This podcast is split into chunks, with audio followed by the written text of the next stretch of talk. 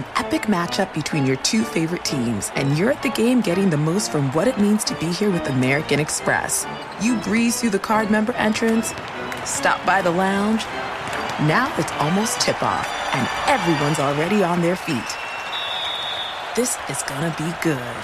That's the powerful backing of American Express. See how to elevate your live sports experience at americanexpress.com/withAmex. Eligible American Express card required. Benefits vary by card and by venue. Terms apply. Infinity presents a new chapter in luxury. The premiere of the all-new 2025 Infinity QX80. Live March 20th from the Edge at Hudson Yards in New York City. Featuring a performance by Jon Batiste. The all-new 2025 Infiniti QX80 is an SUV designed to help every passenger feel just right. Be the first to see it March 20th at 7 p.m. Eastern, only on iHeartRadio's YouTube channel. Save the date at new-qx80.com. Don't miss it. 2025 QX80 coming this summer. Whether it's your first time betting or you've been gambling for years, have a plan and know the game. Be aware of the rules and odds before you gamble. Set a budget and never gamble with money you can't afford to lose. Take a break and consider teaming up with trusted friends to help you stick to your budget. Remember, if you or a loved one has a gambling problem, call 1-800-GAMBLER 24/7 or go to helpmygamblingproblem.org for free confidential services. As someone who lives for politics, when a major scandal unfolds... It was shocking. I have to know, what were they thinking? Backroom deals. Huge amounts of money. CIA secrets. Sets off a firestorm in Washington. Affairs. No way this guy's got a mistress. Corruption. I knew I was a dead man. Warning, it's even messier than you thought. United States of Scandal with Jake Tapper, Sunday at 9 on CNN. The 2021 MLB season is here, and although the seats may not be full, your bankroll has the chance to be. Greg Hoops Peterson has you covered for every game, every day this season, along with comprehensive analysis and angles for getting to the window while celebrating the walk-off winners and blown saves of what will be a wild season. Now it is time for the Baseball Betting Podcast with Greg Peterson. A warmer for the low. Welcome to lovely Las Vegas for the Baseball Betting Podcast. Myself, Greg Peterson. Got a great podcast for you. It's in the second segment. We're going to be joined by Jason Radowitz. He does a great job day in and day out of being able to take a look at the MLB betting board. He does some work with Odds Checker along with SBR, aka Sportsbook Review Sports Picks. You're able to catch him on the Game Day MLB. List goes on and on. Covers as well. He is going to be joining me in the second segment. We're going to be taking a look at the New York teams and what they need to do to get into the postseason, but mainly just going to be taking a look at the betting board for Wednesday and also just going to ask for his take on if he winds up handicapping September a little bit differently with all these September call-ups and everything like that. So, going to have a great chat there. Then in the final segment, going to give you guys a side total on every game on the betting board for this Wednesday and a little something I like to call Touch 'Em All. First things first, always love to be able to answer your Twitter questions on this podcast. If you got one or two ways, I'll fire those in. First one is my Twitter timeline at GUnit_81. Keep in mind, letters M, naming does not matter, so as per usual, please do send these into the timeline. Other way is find an Apple Podcast review. If you rate this podcast 5 stars, it is very much appreciated. Then from there, you're able to fire whatever you'd like to hear on this podcast via that 5-star review. Did not wind up getting in any Twitter questions today, but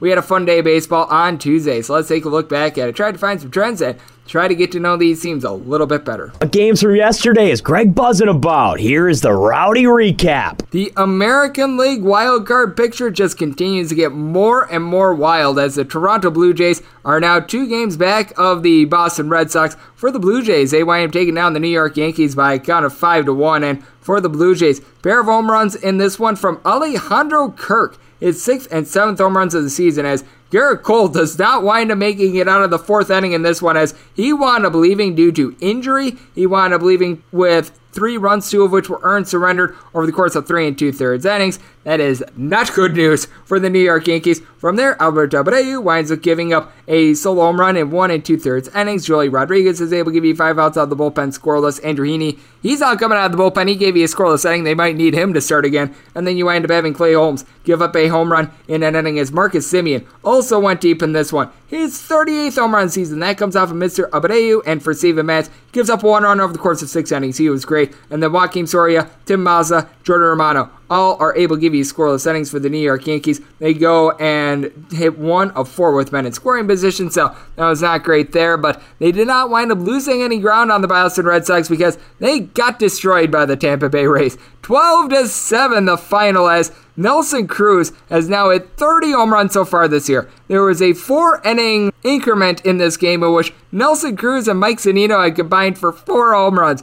For Zunino, his 28th and 29th of the seasons. For Cruz, 29th and 30th. Jordan Luplow would add one in off of Brad Peacock for his 10th home run season. For Eduardo Rodriguez, a terrible start. Gives up 6 runs in 3 2/3 innings. Michael Feliz, he winds up giving up 2 of those home runs as well in 2 1/3 innings. Peacock wound up giving up the home run to Luplow. He gave up 4 runs in 3 innings, and the Red Sox were able to make things a little bit closer as David S. did not wind up doing a great job here. He gave up a trio of homers. Bobby Dahlbeck, 19th and 20th home runs this season, and Danny Santana is 5th, but Drew Rasmussen, how about what he was able to do? He gives up 1 run over the course of 5 innings. He has now made 5 starts for this team, and he has given up 0 or 1 runs in every one of them, going between 4 and 5 innings in every one of those starts. Hess was just out there to be able to fill innings. He gave up those 3 home runs, 6 runs in total over the course of 2 innings, and Lewis Head was able to give you 2 scoreless as well. But the Tampa Bay Rays, they just keep on rolling, and this is a Rays team that now has a 43-25 road record. That is by far the best out there in the American League. To put that into context,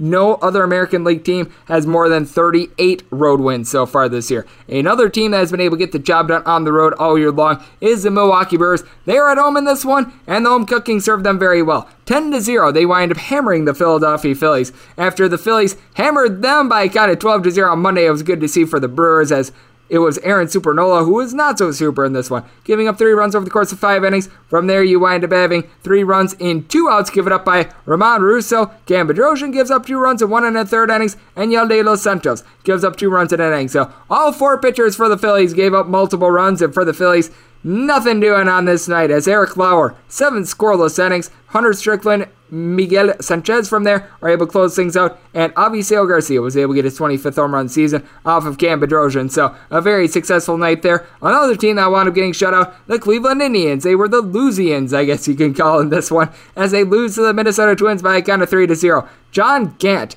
gets 4 walks, 3 hits, and 5 innings, but all of them were scoreless. Jorge Alcala, Juan Mania, Caleb Theobar, Alex Colomé from there able to close things out. The Cleveland Indians got 12 base runners on and 0 runs, as Brent Rooker wound up coming up with a big hit in this one. He goes deep off of Alex Young, his 7th home run season for Aaron Savali, his first start in about 2.5 months. He didn't look bad in this one. He gave up 1 run over the course of 4 2/3 innings. From there, Trevor Steven gives you 4 outside the bullpen scoreless. Young gives up that solo home run over the course of 2/3 of an inning. Brian Shaw gives you 4 outside the bullpen. Blake Parker gives you an inning. He winds up giving up a run in the process, but for the Indians, 11 men stranded on base. That was an issue. The Tigers and the Pirates were unable to generate a lot of offense, but it was the Buccos who walked the plank to a 3-2 win. Willie Peralta, not necessarily a lot of length, but he avoided a lot of bullets. Gave up 6 hits, 3 walks, and just 1 run over the course of his 4 innings. From there, Miguel Del Pozo winds up giving you a scoreless inning. You also get scoreless innings out of Tyler Alexander and Jose Cicerno, but Alex Lang winds up taking the L as he gave up 2 runs in his inning. And for the Detroit Tigers, they go 2 of 10 with men in scoring position. For the Buccos, they were able to get a relatively solid start out of Dylan Peters, who wound up starting pretty much on short notice, giving up 2 runs over the course of 4 innings. From there, Shelby Miller lowers his ERA to a 14.40. He, Sam Howard, Chad Cool, David Bednar, Chris Stratton, all able to give you scoreless innings. And for the Pittsburgh Pirates, they went 2 of 13 with men in scoring position, but did just enough to be able to get the job done in this one. The Mets did more than just enough to be able to get the job done as they hammer the Miami Marlins by a count of 9-4. For the Metropolitans, you wind up getting a pair of home runs from Pete Alonso, his 31st and 32nd home runs of the season, and Carlos Carrasco wound up giving up all 4 runs for the Mets in 5 innings, but only 1 of them was earned. He was hurt by a trio of errors by Jeff McNeil, Francisco Lindor, and Jonathan Villar, but overcame them to be able to complete the 5. Aaron Loop, Trevor May, Brad Hand, Miguel Castro all are able to give you scoreless innings, and for the Miami Marlins, this was not what they were hoping for out of one Edward Cabrera. He winds up giving up 4 runs in 2 1/3 innings, including 1 of those home runs.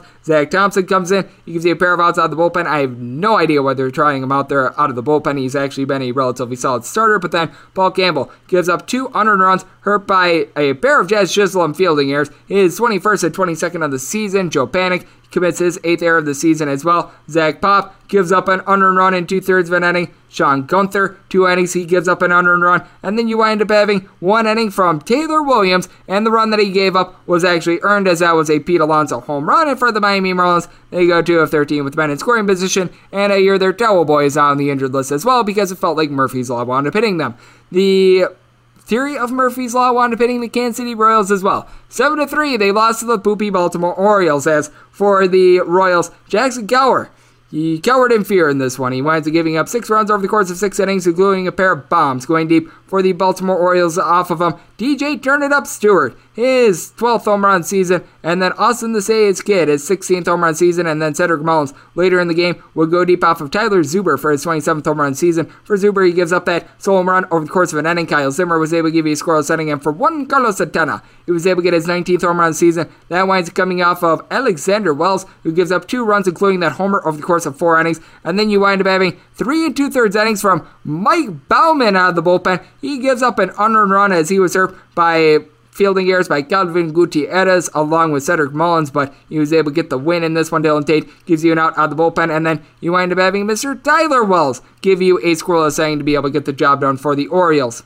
Speaking of being able to get the job done, that's what the Reds were able to do on the road against the Chicago Cubs as they continue to try to chase down the second wildcard spot. 4-3 the final. Wade Miley was having a party out there in Chicago. Gives up 1 run over the course of 7 innings. That was a solo home run going deep for the Chicago Cubs off of him. That would be Wilson Contreras, his 18th home run season. And then a pair of solo home runs would be given up by Michael Lorenzen in the bullpen. Ian Happ, 20th home run season. And by the way, his 11th ever since the beginning of the month of August. And Rafael Ortega was able to get his 10th home run season as Lorenzen gives up those 2 solo home runs in his inning of work. But Michael Givens, he was able to give you a save as he winds up pitching a scoreless ninth inning, and for the Reds, pair of home runs in this one for them as Nick Castellanos goes deep off of Adrian Sampson, his 27th home run season, and Sampson served one up in the first inning to Jonathan India. Leadoff home run, 19th of the season for Sampson. All he gave up were those 2 home runs, so actually not bad over the course of 5 innings. From there, Trevor McGill gives you 2 scoreless innings. Dylan Maples, along with Michael Rucker, combined for a scoreless inning, and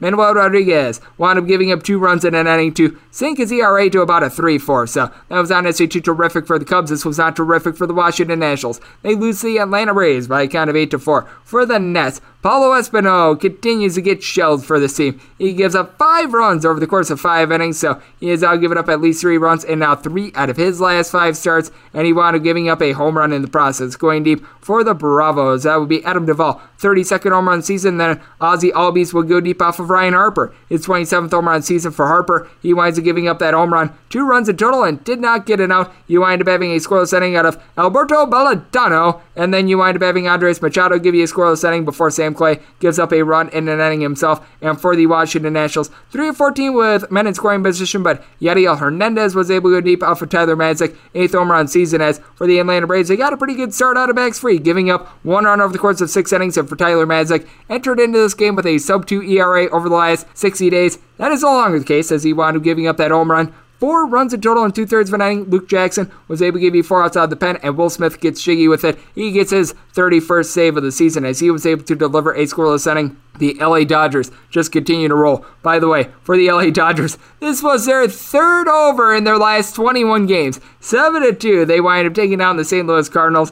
It was a full bullpen game for the LA Dodgers. Corey Knebel gives up a run in an inning. You wind up having Evan Phillips go 1 2/3 innings. He gives up a run. Alex Vesia gave you an out of the bullpen without giving up anything. And then all these guys gave you approximately 1 scoreless inning. Shane Green, Phil Bickford, Bersuda Gratterall, Joe Kelly, Blake Tryon, Ariana Grande, Neftali Feliz. So you were able to get a whole lot of something there, and you wind up getting a quadrant of home runs for this team. Will Smith gets shiggy with it. 23rd home run season. That comes off of Alex Reyes, who is now pitching apparently in the 8th inning, by the way, which I find to be hilarious. Justin Turner down for what? Winds up getting his 22nd and 23rd home runs of the season off of Mr. J. Happ, along with Kwon Young Kim, and Albert Pujols gets his 17th home run season. That comes off of Happ, who looked pretty hapless in this one. Gives up a pair of homers, 4 runs in total over the course of 5 innings. Alex Reyes comes in the 6th inning and allows that home run. Needless to say, the former closer, not necessarily looking like that. Cody Woodley gives you a pair of outs out of the bullpen, and Daniel Ponce Leon a scoreless inning. But then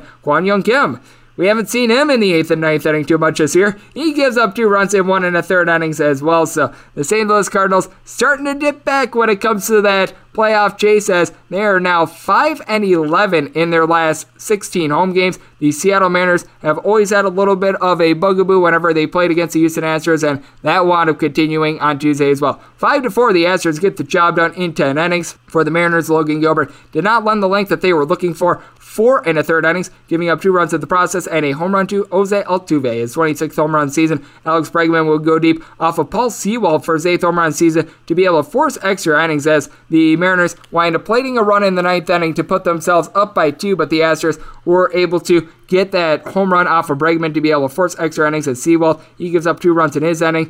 And then Yohan Ramirez, he winds up allowing the unearned run in the 10th inning that costs the team the game. Diego Castillo drew second rider Casey Sadler. I'll give you a scoreless inning. And Anthony Bichevich, pair of outs out of the bullpen. And for Kyle Seager, he was able to go deep in this one off of Yimi Garcia. 34th home run of the season, as the Mariners are now 3 games back in that wild card chase. And for the Astros, they do wind up having Jake Odorizzi give up 2 runs over the course of 5 innings. Yimi Garcia gives up that home run to Seager in his inning of work. Phil Maton, Kendall Graveman, Ryan Stanek, I'll give you a scoreless inning, and Ryan Presley winds up giving up a run in an inning. So the Mariners wind up hurting their playoff hopes. The San Francisco Giants, they continue to stay atop of both Major League Baseball with regards to best record and the NL West. 12-3, they wind up taking it to the Colorado Rockies. Logan Webb gave up more than 2 runs for the first time in 15 starts.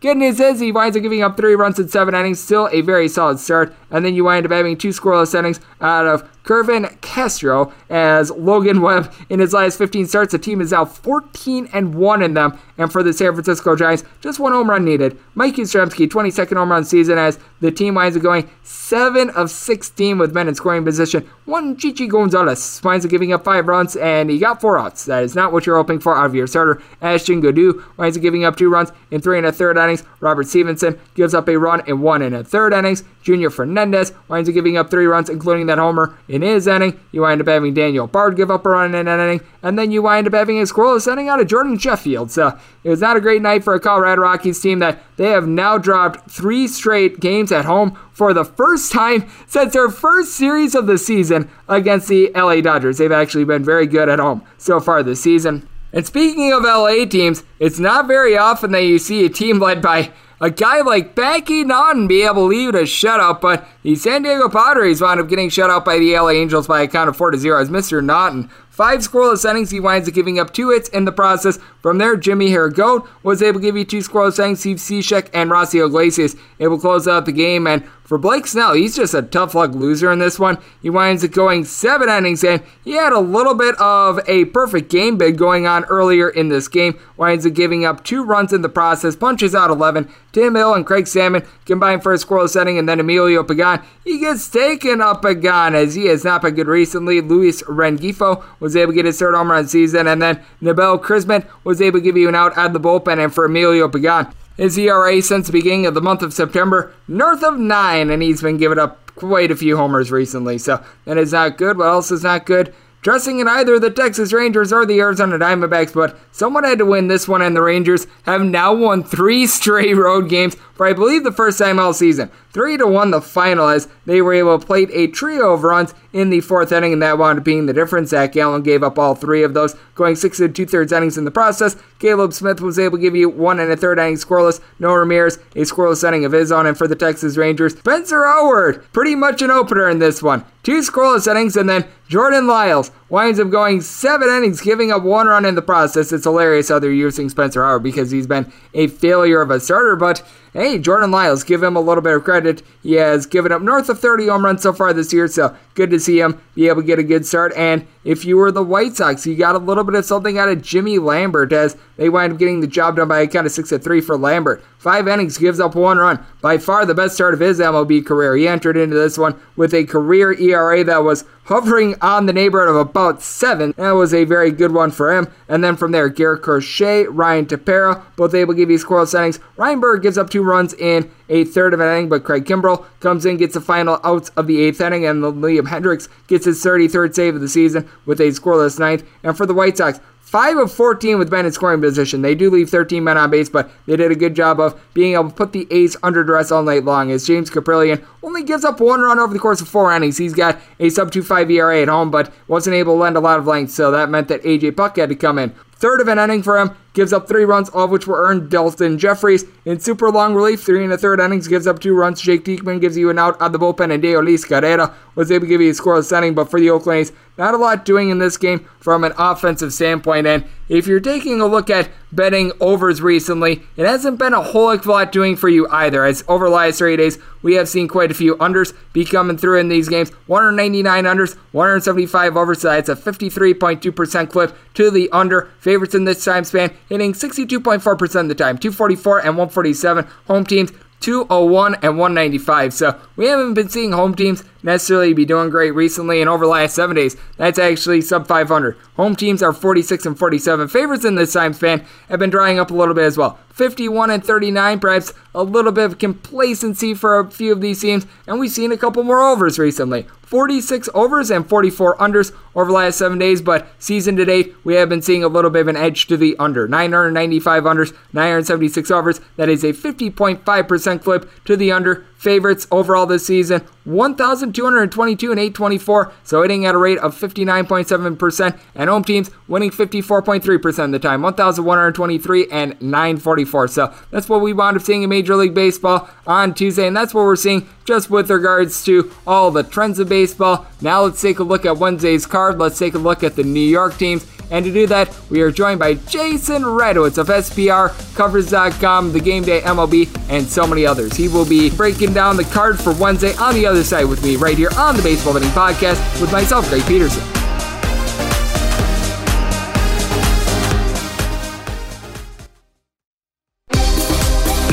Greg is calling in a pinch hitter from the Overtime Network hotline. And we are back here in lovely Las Vegas for the Baseball Betting Podcast. Myself, Greg Peterson. Always great to be joined by this guy, says he does a very wide variety of things. You're able to catch him Monday through Friday breaking down the baseball card on SBR, aka Sportsbook Review, their network on YouTube, what have you. That is typically during the afternoons for that show. He is doing work over there at the Game Day MLB, odds checker, covers when it comes to more college football, and betting pros NFL as well. So this is a man that is doing a very wide variety of things, and to be able to follow this very busy man on Twitter, that is at Jason_Radowitz, just his first and last name, and that last name is spelled Radowitz. And Jason, it is great to have you aboard. Thank you. Yeah, I appreciate you having me. Doing a ton of work everywhere now that football is back. So baseball, there's football, and then obviously, of course, college basketball will be here sooner than later. So lots of good stuff coming up. That's why it's so great to just be in the business of sports, because it just never stops. There's no breaks, but you also know that you'll get paid, every single week, and that's always the best part of any kind of job. Yep, the grinders in this industry, it seems like more often than not, are the ones that wind up getting rewarded. And Jason, a man that covers a little bit of everything, certainly is a man that has been rewarded in recent years. And Jason, when I take a look at teams that are trying to be rewarded, it has been a bumpy ride for the New York Yankees. They're currently in the midst of a series with the Toronto Blue Jays, and ever since they wound up going on that 13-game win streak, it has not gone well for them. Going into Tuesday, they had been losers of 6 out of their last 8, so things not necessarily going well for them. They're going to be looking to Luis Eal to be able to get the start for them against Alek Manoah on Wednesday, so a pair of rookies are going to be going at it. And how do you evaluate this Yankees team, both on Wednesday and just in general? Because it just feels like every time we sour on the Yankees, they wind up going on a win streak. And every single time we start having those expectations once again for the New York Yankees, they let us down. It just feels like whatever we want them to do or whatever we think they are going to do, they do the absolute opposite. Yeah, I was kind of surprised that Gil wasn't up sooner.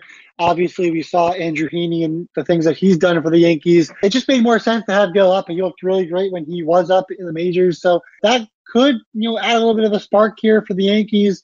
Great pitcher. I mean, from what we've seen so far, which is a small sample size, but he looks good. I think he's obviously the better pitcher than Andrew Heaney, for example. So I think that's great to have him on board and pitching for the team. So that could potentially give them a little bit of a boost there. But yeah, like you said, the Yankees, they're hot and cold all season long. But, you know, obviously at the end of the day, the Yankees always find a way to make the playoffs. While they haven't won, you know, World Series in quite some time, they do always make the playoffs. They make some really good moves at the deadline and find a way. And I guess this season will be no different. Yeah, this season has certainly been one of ups and downs for the New York Yankees, to say the least. And then I know you're a bit of a New York Mets fan, and to say that this has been a year of ups and downs for the New York Mets would be putting it very generously. Right now they're having a series with the Miami Marlins, who are typically really pesky when out there, whenever they are out there in Miami, because as we both know, it is a very pitcher-friendly ballpark. It's going to be Rich Hill taking the bump for the Mets against Sandy Alcantara. And I do think that this is a little bit of a tricky game, because I feel like so many people, when they see the Miami Marlins, they see the record and they think, oh, this is just an absolutely terrible team. But we both know this. When it comes to the actual run differential of the Miami Marlins and the way that they've been playing teams, they probably deserve a few more wins than their record would indicate. Right now, as they wound up going into Tuesday evening's game, 57-80, but a negative 33 run differential. And if you take a look at the Seattle Mariners, who find themselves in playoff contention, they've got a negative 55 run differential, and a team that has a significantly better record in the Angels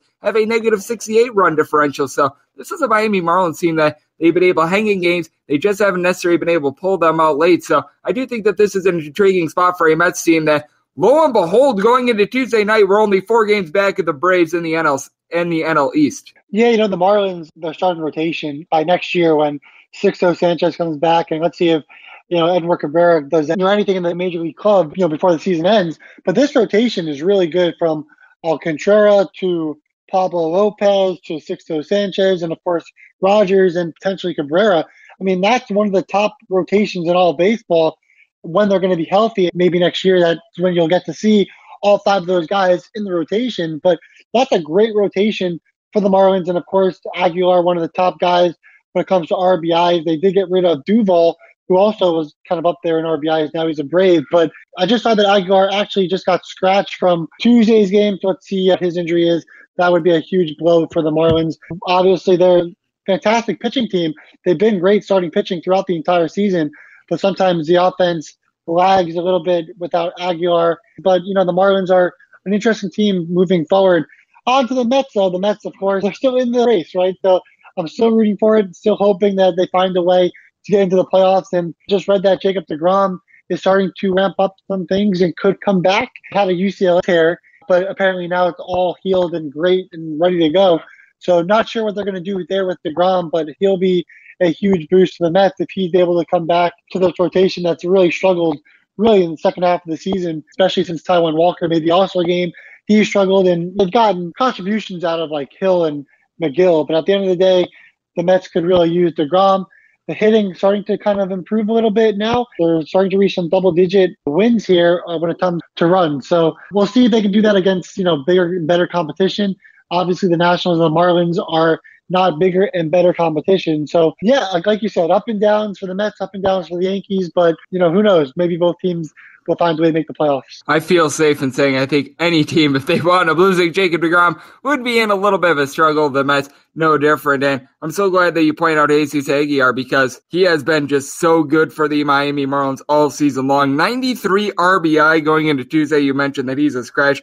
Next highest player with regards to RBI in the Miami Marlins, 44. So there is a big drop-off there, as we do have Jason Radowitz, does a great job with SBR, AK Sportsbook Review, covers, list goes on and on. Man is a terrific handicapper, and he is joining me on the podcast. And something that I think is really interesting to these last couple weeks of the regular season when it comes to Major League Baseball is these September call-ups. We really should not see any position players pitch anymore. We know that the Milwaukee Brewers, unfortunately, did wind up having one pitch on Monday. When you've got north of 10 men in the bullpen, I think that that is absolutely inexcusable. That is just me. But when you take a look at September baseball, do you look at it a little bit differently than you would normally? Because we are going to be seeing some guys making like their first, second, third career starts. We wound up seeing it with a man that you mentioned a minute ago, Edward Cabrera of the Miami Marlins. We saw other guys like Jackson Keller and company make their starts on Tuesday. Do you wind up looking at Major League Baseball a little bit differently with these September call-ups, or is it relatively standard business for you? Yeah, you know, for me, really since maybe about mid-June, I've been just kind of fading bad teams with really good teams and taking their team total. Obviously, things have to fall in play where the pitcher's been awful in terms of, analytics, and the lineup, looks, solid in terms of analytics. But for the most part, I'm really worried about really good teams going up against really bad teams. So I haven't really been betting the teams that aren't making the playoffs. I'm going after the team are fighting for a playoff chance or, trying to get a division title, all of those things. So for me, I don't think it'll affect me a lot. Now, I will say, if you're not having a positional player and you're going to be, putting in an actual pitcher, well, then you might not want to go and, bet a team to score live on the over of like 13 runs. But for me, what I've been doing is I'm more of a first five guy. I go first five team total. So it's really just a fade of the starting pitcher. I'm not worried about the relief pitching. And when I do that, I find I kind of have more control of what's going to happen in the game, because I know if I'm taking that team total over against a starting pitcher, then they're going to be out of the game and they're going to allow those runs, or they're going to go five innings and I'm going to lose my bet because they pitched well, but I'm not leaving it up to the bullpen. And for me, that has helped tremendously in terms of my handicapping and, my record. I just wish, more sportsbooks and different apps and sites included first fives on the team total, like some of the other books, like DraftKings, for example, PointsBet, WinBet. But there are a lot of sites that don't include it. I just wish it more included it so that more people can tell me. It certainly has been interesting to look at just more of the East Coast books having more offerings than some of the books out here on the West Coast, to your point. It certainly has been fascinating to see that. Hopefully some of these books out here in Las Vegas are going to start catching up a little bit more, because it has been a case in which the East Coast books have been doing a great job of offering a little bit more when it comes to like a first five team total. You typically can't find that out here in Las Vegas. So I do think that that's an interesting point that you do bring up. And something else I do need to bring up is that we've got just a very wide board that is going to be going down for Major League Baseball on Wednesday. We've got all the teams in action. And when it comes to everything that we've got a couple teams that currently their games are off the board, but I take a look at this Braves versus Red Sox series, and I do think that this is a marquee one of the night, with the Oakland A's and Chicago White Sox obviously being a pretty critical series as well. But Nathan Eovaldi going for the Boston Red Sox,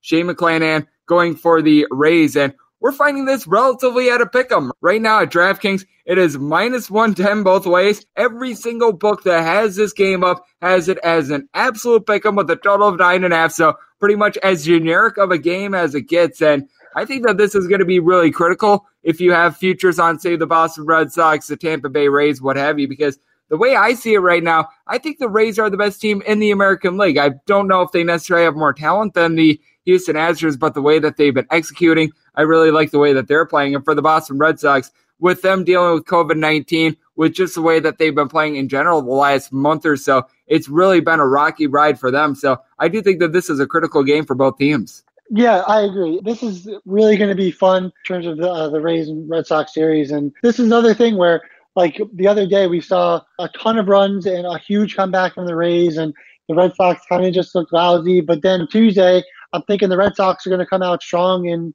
potentially win that one. And then there's so much to like in this series. And I still think the Red Sox have what it takes to get the job done, make the playoffs, and be another team in the AL wild card with the Yankees. But yeah, to your point, Eovaldi and McClanahan both have ERAs around 3.7. And it makes a lot of sense that the game's a pick 'em.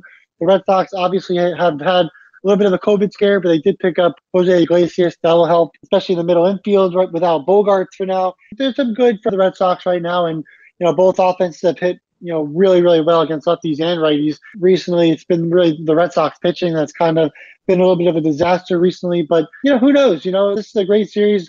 I think both teams have a chance to find a way into the postseason. Obviously, the Rays should be just fine, but I think the Red Sox will get there too. I think so as well. I do think that when it comes to the Red Sox, they are going to be able to find a way to the postseason, but I really think that that's just because the Toronto Blue Jays have not been able to pull out close games. And when it comes to the Seattle Mariners, they just feel like that roach that won't die, but I have no idea how they've stayed in the postseason race. I mentioned it to you a little bit earlier. A north of -60 run differential, nearly double the amount of runs negative as the Miami Marlins, and here they are in the postseason race, which I still think is really wild to think about, but certainly has been something very fascinating there, as we do have Jason Radowitz joining me on the podcast. And Jason, we've hit on a couple games that are going to be going on for Wednesday. I've asked you for your thoughts on some of the younger guys getting called up with the rosters being expanded for September. Is there a game or two in particular that you might be looking for on Wednesday, whether it be from a betting standpoint, or you just want to kick back and watch because it might have some playoff implications, what have you? Yeah, there's plenty of great games. And, you know, we haven't mentioned the Athletics or another team, obviously, that will be fighting for that wild card spot against the Red Sox, and they'll go up against the White Sox in a huge series there. The White Sox probably have the AL Central all locked up, but the Athletics, they're fighting with the Astros right now for their division. I think the Astros will get that. I think you and I both agree with there. So the Athletics, they struggled, you know, within the last month or so. They really have to start racking up some wins. They have 74 right now. If they can go out and beat the White Sox for this series, that would be huge. So, yeah, the White Sox A's game, that's going to be lots of fun. Frankie Montas, definitely a better pitcher than Dallas Keuchel, will be on the mound for the White Sox. So I think the A's can get the job done there. We'll see what happens on Tuesday. But with that game and Montas and Keuchel, I'm really interested to see how the Athletics perform there. Yeah, the Oakland A's have certainly been a fascinating team all year long. It's another one of those teams that whenever I bring on handicappers, they always seem to be the toughest team to really gauge, because it feels like every single time we have high expectations for the Oakland A's, they seem to lay a big, giant clunker. And every time we expect nothing out of the Oakland A's, they just exceed all expectations. It's just the way that always works. But at the very least, we always know what we're going to get on Jason Radowitz, because, Jason, you do an amazing job. I know that now you're following all forms of football, whether that be the NFL, whether that be college football. I don't think you do any Canadian football, but I would not be surprised if you wind up diving in there, because you're a man that you do a little bit of everything. You do a great job day in and day out looking at the MLB board. I know you're going to be doing college basketball in a few months as well. List goes on and on. So let the good people at home know what you've got going on right now and how people are able to get all of your work on social media and other platforms. Yeah, so you can find me on Twitter at Jason_Radowitz. That's RADOWITZ. All my work is usually posted there, whether it's article form or just a tweet for my best bet. Of course, I did college football for week one. I just gave out one play. Wasn't feeling too confident in the first week. Didn't want to give out hundreds and hundreds of plays, but I did go 1-0 in college football, so that was a great way to start that up in the MLB, starting from like June 17th when I just went one play a day and sometimes just didn't make a play. That's when I started really kind of get hot, and now I'm about 71% in MLB since like June 17th. Of course, now we're September 7th. So doing really well in the MLB, college football, and then of course, I'll be giving out some NFL picks shortly. Also doing a little Survivor pool article pick every single week for the game day. So look out for those articles. Those are going to be lots of fun, where I take in account all these different computer models, put them all together, figure out the win percentage and the win probability for each team in their given week and given game. So and you can see kind of what team has the highest probability between all the computer models to make your survivor pick so that you can win your pool there. So that's kind of one of the major things that I'm working on right now. But yeah, we're doing NFL, college football, MLB. I can just talk for days about what I'm doing.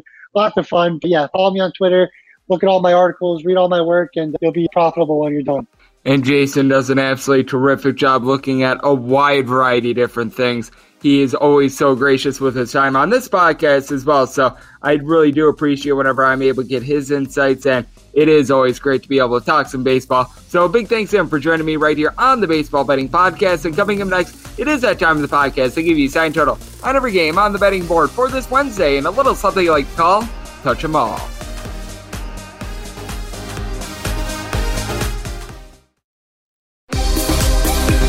Welcome back to the Baseball Betting Podcast with Greg Peterson, as we're off to a quality start, and now it's time to walk it off in a grand fashion. And we're back here in lovely Las Vegas for the Baseball Betting Podcast. Myself, Greg Peterson. Always a pleasure to get on. Jason Radowitz does a great job over there with Sportsbook Review, doing a great job being able to follow all forms of football, and has always brought it on this podcast. So big thanks to him. Now it is that time of the podcast coming up next. They give you a signed total on every game on the betting board for this Wednesday, and a little something you like to call touch them all. If a game is listed on the betting board, Greg has a side and a total on it, so it is time to touch them all. Do note that, as per usual, any changes that are made to these plays will be listed up on my Twitter feed at GUnit_81. Keep in mind that we are going to be going in Las Vegas rotation order. That's where we go National League games first, then the American League games, and then any interleague games are going to be at the bottom, so we are going to have some fun with this one. And if there are changes made, and we do have a couple to be determined pitchers, those are going to be listed up on the spreadsheet, as well as we do start with that first National League game, 901, 902 on the betting board. The San Francisco Giants are going to be hitting the road to face off against the Colorado Rockies. 55 Shades of John Gray is going to be going for the Colorado Rockies. Anthony DeScalfani is going to be on the bump for the Giants, and we currently have no numbers up on this game because literally as I began to read off this game, John Gray wound up popping up on the board, but fortunately, I was planning on numbers as if it was going to be Mr. 55 Shades of John Gray going for the Colorado Rockies, and I've got the Rockies as a plus 152 underdog. When you take a look at this bunch, they certainly have been able to do a great job all season long when it comes to their home record versus their road record, but you also take a look at the San Francisco Giants, and they've been the second best road team in all of baseball this season as well. Now, what I do think is very fascinating when it comes to this matchup is just what we're going to be able to get in general out of some of these bullpens, because with the Colorado Rockies, this is a bunch in which they have been relying upon some less than trustworthy guys, but they pitch better at home than they have on the road. Daniel Bard has been able to give you right around 3 ERA. Meanwhile, his road ERA is more like a 10. Ulysses Chacin, Tyler Kinley, these guys are not necessarily great, but they've been a little bit more or less of innings eaters. And then you take a look at the San Francisco Giants, and this is a bunch that they're in the top 3 in the big leagues when it comes to bullpen ERA, both in the last 30 days and overall. Jarlin Garcia has been a very good find for this team. They've got Camilo Duvall back along Caleb Barger. Both of these guys have been relatively solid for this bunch. You've been able to have Tyler Rogers come in and give you good innings, but then when you take a look at the starters in this one for Anthony DeScalfani, if you take out his starts against the LA Dodgers, he's got a sub-2 ERA, and he's really been able to do a lockdown job on the road all season long. A 3.01 road ERA compared to a 3.60 at home. He has given up 15 home runs at 86 and 2/3 innings on the road compared to 3 at home, but opponents are just at 2.13 off of him. He's been able to do a solid job of being able to limit the walks as well. And then when you take a look at John Gray, it certainly has been a case in which we haven't seen him in a little bit, wound up spending a little bit of time out of the fold. His last start wound up coming about a week and a half-ish ago on the 28th of August, but he has been able to get the job done relatively well whenever he's been out there at Coors Field. A 3.67 home ERA, a 4.68 road ERA. He has given up 9 home runs at 68 and 2/3 innings, but opponents are just a .194 off of him, but you have to keep in mind, this is a San Francisco Giants team that they lead the majors when it comes to home runs on the road. You just take a look at their starting lineup from yesterday. Buster Posey, Lamonte Wade, Brandon Crawford, Brandon Belt, along with Mike Yastrzemski, all been able to give you between 17 and 21 home runs. Then you factor in their Chris Bryant. He's got north of 21 home runs so far this year. Darren Ruff has been able to give you 15 bombs. He's got a 400 on base, and you take a look at some of these guys as well. They don't necessarily have eye-popping batting averages like a Brandon Belt is sitting at 240. Lamonte Wade, more like a 250. You have been without Donovan Solano for a little bit, but you've been able to get quite a bit of something out of Evan Longoria since he's coming off the injured list. He and Brandon Crawford both hitting a 290. Buster Posey has north of a 400 on base. And then with Colorado Rockies, best batting average in the big leagues when it comes to just solely at home. You've got so many guys that they have struggled on the road. Meanwhile, at home, they've been terrific. CJ Cron has 26 home runs so far this year. 18 of them have come at Coors Field. Charlie Blackmon, he's got 13 home runs so far this year at Coors Field. He has been able to pound out, I believe, 11 of them. So that is a big giant split right there. You've got a guy like a Trevor Story who's sitting right around the Mendoza line on the road. At home, that's more like a 300. So you certainly do have to be factoring in these splits, but I do think that Anthony DeScalfani is going to be able to turn a good start. This is a spot in which I'm going to be setting a 10.5 or lower to the over, 11 or higher to the under, because, well, it is Coors Field, and the Rockies have been able to do a good job of being able to pound out offense at home, and the Giants have been able to pound out offense on the road, and they seem to be one of the best teams at being able to tame the Rockies year in and year out when it comes to Coors Field as well, so that's where I'm looking on this one, and like I said, with the Giants, looking to make them right around about a minus 152 favorite on the run line. I'd be willing to lay probably around a minus 105 to a minus 110-ish. 903, 904 on the betting board. The Miami Marlins are going to be playing also the New York Metropolitans. Rich Hill is going to be going for the Mets. Sandy Alcantara is going to be going for the Miami Marlins. Marlins are finding themselves as underdogs. Anywhere team +110 and +113. Meanwhile, if you're looking to lay it with the Mets, anywhere team -119 and -137.5 is your total. Unders anywhere team -115 and -120. Meanwhile, if you take a look at the over, you are going to be finding this anywhere between even money and -105. And we were talking about this game a little bit with Jason Radowitz, and I do think that this is going to be a little bit of a tricky spot here for the New York Mets. I want to making them a very, very slight favorite in the spot of -103. So anything above a +103, I was willing to take a shot here on the fish. So it does look like I'm going to be getting some fish into my betting diet, and the big reason why is because this is a Miami Marlins team that, just like pretty much all the teams out there in the National League East other than the Atlanta Braves, they have been much better at home than they have been on the road. Now, Jesus Aguiar perhaps being out the fold in this one, that is big because as I was mentioning a little bit earlier, 22 home runs, north of 93 RBI. You don't have anyone with more than 45 RBI for the Miami Marlins, but getting to Mr. Alcantara, he deserves better than his 8-13 record. 3.36 ERA overall this year, and he's been significantly better at home. 2.34 home ERA, 4.34 road ERA. He's given up 6 home runs at 84 and 2/3 innings at home, and opponents are getting a .196 off of him. This is a Miami Marlins team that in general just always better at home because it's a very pitcher-friendly ballpark. Then you take a look at Rich Hill, and he's been able to put together some very good starts for the New York Mets after things were a little bit shaky at the start for him. He has now given up 3 runs or fewer in each out of his last 7 starts, so he certainly has been able to do the job. Last time he wound up facing off against the Miami Marlins, gave up 1 unearned run over the course of 5 innings, so he certainly has been able to hold it down, has only given up a home run in 1 out of his last 6 starts. Now, in that start, he wound up giving up 3 home runs to the LA Dodgers, but by and large, he's been able to keep the hard contact down, and this is a pair of teams that have good bullpens. Richard Blyer has been able to give you some good innings for the Miami Marlins. Anthony Bender has come in with a sub-3 ERA. Stephen O'Kurt, he's got a sub-2 ERA going into Tuesday, so I do like that, and you've got Zach Thompson, who is now coming out of the bullpen for the team as well. Meanwhile, for the Mets, Aaron Loop has been absolutely amazing for this team with a sub-2 ERA. They're kicking the tires on Brad Hand. I think that he'll be able to give them a little bit of something. Miguel Castro, along Trevor May, haven't necessarily been great, but they've been functional for this team. And then you take a look at Seth Lugo and the way that he's pitched ever since the beginning of the month of August, and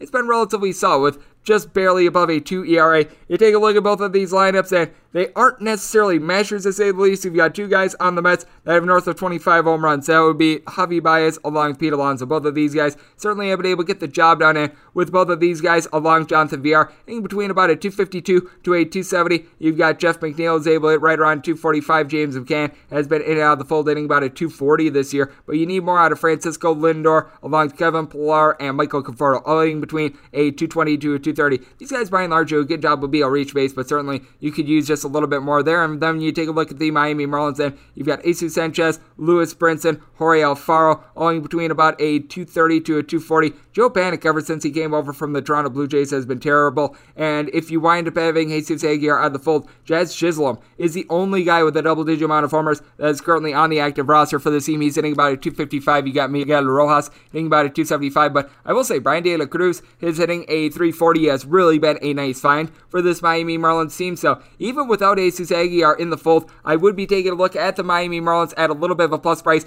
I did wind up saying this all at 7.7 as well. I just think that this is a little bit too low of a total. We did wind up seeing both starters get touched up a little bit yesterday to wear on those bullpens a little bit as well. So taking the over, and I'm going to be taking the fish. 905, 906 on the betting board. You've got the Washington Nationals hitting the road to face off against the Atlanta Braves. I was seeing a little bit earlier Tuki Toussaint as a potential starter for the Atlanta Braves, but as of right now, this is to be determined. Meanwhile, for the Washington Nationals, Sean Nolan is going to be going for them. I've got no numbers up on this game, but if it would be Mr. Toussaint versus Nolan, I'd be saying the Braves at -177 and a total of 10.2, so a 10 or lower. I'd be taking a look at the over 10.5 or higher. I would be taking a look at the under if that winds up being the case with Toussaint. He certainly has been all over the place. Last year, he wound up having right around 6 walks per 9 innings, and he's been able to lessen that so far this year, but they've just used him in a wide variety of ways. They've used him out of the bullpen. They've used him in a couple starts, and his first couple starts wound up going great, and then he wound up getting touched up big time. And then you take a look at Sean Nolan, and this is going to be his 5th start, and he has been getting progressively better. Gave up 4 runs in his first start, 3 runs in his second start. Last 2 starts, he has given up approximately 2 runs. Now, he does get taken deep. 4 home runs in 15 and 3rd innings. Also, just 4 walks in that time span as well. A little bit of an older guy, 31 years old, so very well-traveled gentleman. And then you take a look at this Washington Nationals lineup, and it has been the Juan Soto show for the team, hitting right around 300, 445 on base. He and Josh Bell both between 23 and 25 home runs so far this year. And Carter Kieboom, he's providing about a .250. We've had Yadiel Hernandez do a solid job for this bunch. He's hitting about a .275, and I've got to give it up to Lane Thomas. He was absolutely terrible earlier this year when he was with the St. Louis Cardinals, but coming to the Washington Nationals, he's hitting about a .333 with them, so he has been able to do a little bit of something for this bunch. Alcides Escobar is hitting a .285. The Washington Nationals offense has actually been there. You take a look at the Atlanta Braves, and this is an offense that is certainly there. Freddie Freeman, Austin Riley, Adam Duvall, Ozzy Albies, you're able to throw in there Dansby Swanson and Ode Soler. All these guys at least 24 home runs. For Soler, he wound up entering into the month of July with 7 home runs. He's had like 15 ever since then. Looks like he's got 22 overall for the year, but certainly has been able to do the job for this team. Travis Arno has been in and out of the fold, but having him back because he is a good defensive catcher is certainly solid for the team. Riley and Freddie Freeman both have north of a .375 on base, so this is a fearsome lineup. And for the Atlanta Braves, the bullpen isn't as quite as good as it was last year, but you can tell that it's rounding into form. You haven't been able to get a lot out of anything out of some of these guys, like a Josh Tomlin, who's not even on the roster at this point, but A.J. Minter is someone that's coming off the injured list. Tyler Madzik, ever since the beginning of the month of July, has been dealing for this bunch. He's got an ERA ever since then of right around like a .150, so he has been solid. Luke Jackson has been able to give you some good innings.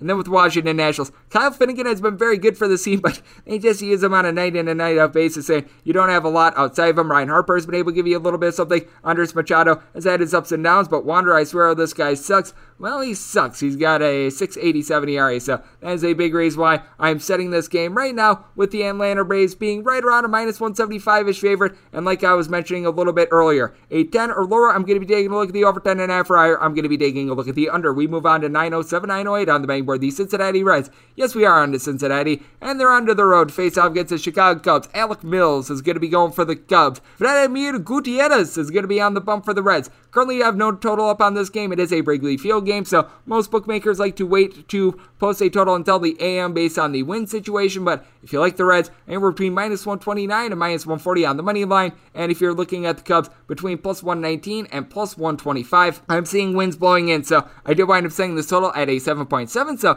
a 7.5 or lower, I'm going to be taking a look at the over. 8 or higher, I'm going to be taking a look at the under, and for Vladimir Gutierrez, he has been able to do a very solid job for the Cincinnati Reds so far this year, and I've got to give it up to Alec Mills as well. Mills in a bullpen setting has not been good, to say the least, but whenever he's been a starter, he's got multiple points lower on his ERA, so he has been a little bit better in this setting, and Alec Mills has also been able to do his best work at Wrigley Field so far this year. A 4.20 home ERA, 4-2 record across 7 starts, 14 total appearances, has given up 7 home runs over the course of 45 innings, and opponents are hitting a .296 off of him, but also his walks per night at home is a 1.2, so pretty microscopic. And then you take a look at Mr. Gutierrez, and things have went a little bit sour for him. The team has lost 3 out of his last 4 starts, and in his last 2 starts, he went 3 innings and 3 1/3 innings, giving up a combined 9 runs, so things really wound up souring a little bit on him there, but you take a look at what he's been able to do on the road so far this year. 3.58 road ERA, 4.91 home ERA, 6-2 record in his decisions across 10 starts on the road, to 6 home runs given up in 55 1/3 innings, and opponents are getting .230 off of him. That is rock solid, and it is needed because the Reds bullpen, it is a little bit better than it was at the beginning of the year with Michael Lorenzen coming back, Luis Sessa, and Michael Givens being trade deadline acquisitions, but there certainly are question marks with guys like Brad Brock and company. But you do take a look at this Reds team, and you have been able to get a whole heck of a lot of offense out of this bunch all season long. They are still without Jesse Winker, but it has been very good to see Tyler Stevenson and Tucker Barnhart both hitting right around a .272 or .285 at the catcher spot. Taylor Naquin, ever since the beginning of the month of August, he is hitting right around a .335. You've got Naquin along Jonathan India, Joey Votto, Barnhart, who I was mentioning a little bit earlier, owing between about a .265 to .275. Joey Votto leads the National League with regards to home runs ever since the All-Star break. Nick Castellanos, he's hitting a .325. He's gone deep 27 times. Mike Moustakas, it looks like, is returning to the fold as well. And for the Cubs, you have discovered a couple guys at the top of the fold doing a good job of being able to reach base for you. Rafael Ortega hitting just below a .300. And then you've got a .343 batting average with Frank Schwindel, who has went deep 6 times in the team's last 10 games. So got to give it up for him. Patrick Wisdom, he's going deep every 11 or so at bats now. Batting average ever since the beginning of the month of August is hovering right around .215, but he certainly has been able to supply the boom. Matt Duffy's hitting at .265. Now you do have Jason Hayward, Ian Epp, David Bodie, Sergio Alcantara, both of their row mines. They're all hitting a .220 or lower, but I will say this for Ian Happ. He has been able to heat up ever since the beginning of the month of August. I believe he's at 9 home runs, might be 10, so he has been able to provide a tad bit of something, but this is also a Cubs bullpen that Manuel Rodriguez has been able to give you a little bit of something. Adam Morgan's ERA is hovering right around at 3.3, so got a couple guys doing an okay job. Scott Efros is someone I know that they're looking to, but it has not been good since trading away the likes of Ryan Tepera, Craig Kimbrell, Andrew Chafin and company, so I do take a look at the spot. I wound up saying the Reds on the money line right around a minus 146 favorite. We don't have run lines because we don't know a total right now, but I'd be willing to take it as long as I'm getting north of a plus 120, and when it comes to the total, 7.5 or lower, taking a look at the over, 8 or higher, going to be taking a look at the under. 9-9, 9-10 on the betting board. The Philadelphia Phillies sit there and face off against the Milwaukee Brewers. Freddie Peralta is going to be going for the Brew Crew. Kyle Gibson is going to be on the bump for the Phillies. Your total on this game is 8, under is minus 115, the over is minus 105 with the Brewers, and we're between minus 160 and minus 170 is your price. If you're looking at the Phillies, you're going to be getting them between plus 148 and plus 153. With the Phillies, I do feel like they should be a pretty sizable underdog in this spot. I wound up saying them as a plus 161 because with Kyle Gibson, he's just been not necessarily the same when he's been away from Philadelphia along with Arlington. Meanwhile, you take a look at Freddie Peralta and his first start coming off the injured list. I will say, not great against the St. Louis Cardinals. Wound up giving up 4 runs over the course of 2 innings, so that is something that is not what you're looking for out of him. But with that said, he still ranks in the top 5 among qualifying pitchers when it comes to strikeouts per 9 rate, a 2.70 ERA overall, and at home, a 2.47 ERA has been very good when it comes to being able to limit things at Miller Park, or it's now American Family Park or whatever the heck it is. It's still Miller Park to me, gosh darn it, but 6 home runs given up in 69 and a third innings, and opponents are hitting a .131 off of him in Milwaukee. Meanwhile, for Kyle Gibson, you take a look at what he's been able to do on the road so far this year, 4.23 ERA. Meanwhile, it starts in Arlington along Philadelphia, a 2.24 in 14 starts, has only allowed 7 home runs and 83 innings on the road, but opponents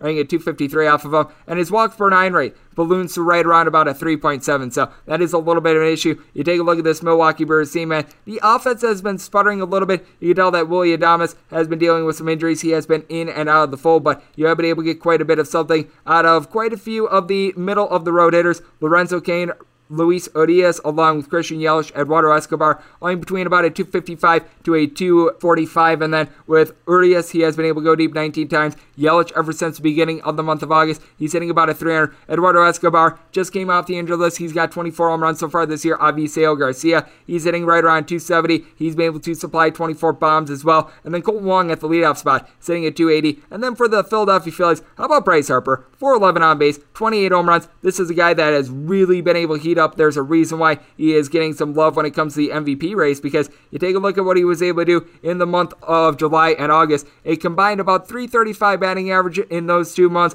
He was able to slug out 10 bombs in the month of August as well, so he has been able to get it going in a big way. Gene Segura, he's hitting right around a 295, former Milwaukee Brewers, so a little bit of incentive there. Andrew McCutchen only getting a 225 along with Brad Miller, but for McCutchen, he does have right around a 340 on base. He's been able to go deep 24 times so far this year. JT Realmuto's hitting a 265. You've got Reynold Torres hitting about a 255 as well, but the big thing with the Phillies is their bullpen. Aniel de los Santos is not necessarily reliable. Archie Bradley wound up having a good start to the year. Past 2 weeks or so, it has really sputtered on him. Hector Neris is someone I have no faith in. Meanwhile, at the Brewers, you've got Devin Williams, Josh Hader able to come out. Now, I recognize that Brad Boxberger got tattooed earlier in this series, but you've even been able to have Jake Cousins come in with his ERA hovering right around $1.50 yesterday. So I do take a look at this spot, and I do think that the Brewers are going to be able to get to Kyle Gibson. You're looking at the run line at right around a plus 120. You might be able to find a plus 125, might be seeing more like a plus 115, but with the Milwaukee Brewers, I was willing to take this run line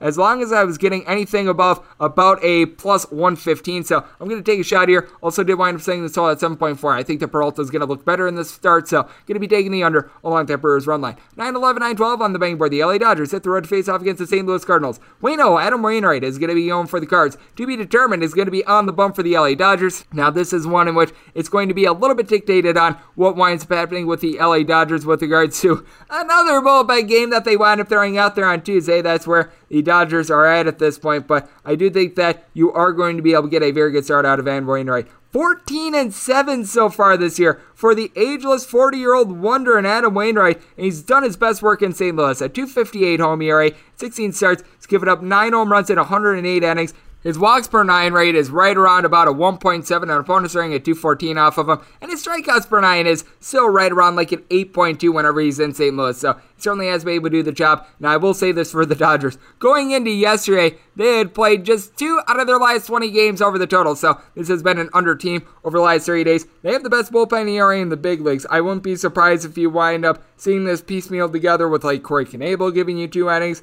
They have Michael Feliz on their roster. I have no idea what you're going to be able to get out of him, but Phil Bickford, he has been pitching pretty much every single day for the team, so I won't be surprised if he winds up blending a little bit of something. But what you do know with the LA Dodgers is that you are going to get a whole lot of firepower when it comes to this lineup. You just take a look up and down it. You wound up having pretty much one guy in the starting lineup that was hitting below a 265. Now, you actually did have two guys, because you do have Steven Sosa Jr. wound up getting a little bit of an unexpected start yesterday. He was in place of Mookie Betts, but Cody Bellinger has really been the guy in the starting lineup that has been hitting below 250 all year long, and when that's your worst bet, you know what? Things are going pretty well for you, because you've got Trey Turner down for what, Justin Turner down for what, Chris Taylor, Mookie Betts, Max Muncy, Will Smith, along with A.J. Pollock, all being able to give you at least 16 home runs. Pretty much all these guys are hitting at least at 255 as well, so it has been pretty impressive. Corey Seager's hitting at 280 for this bunch. Then you take a look at the St. Louis Cardinals, and you've just got a whole bunch of guys hitting between about a 250 to a 270. Tommy Edman, Dylan Carlson, Lars Nootbaar,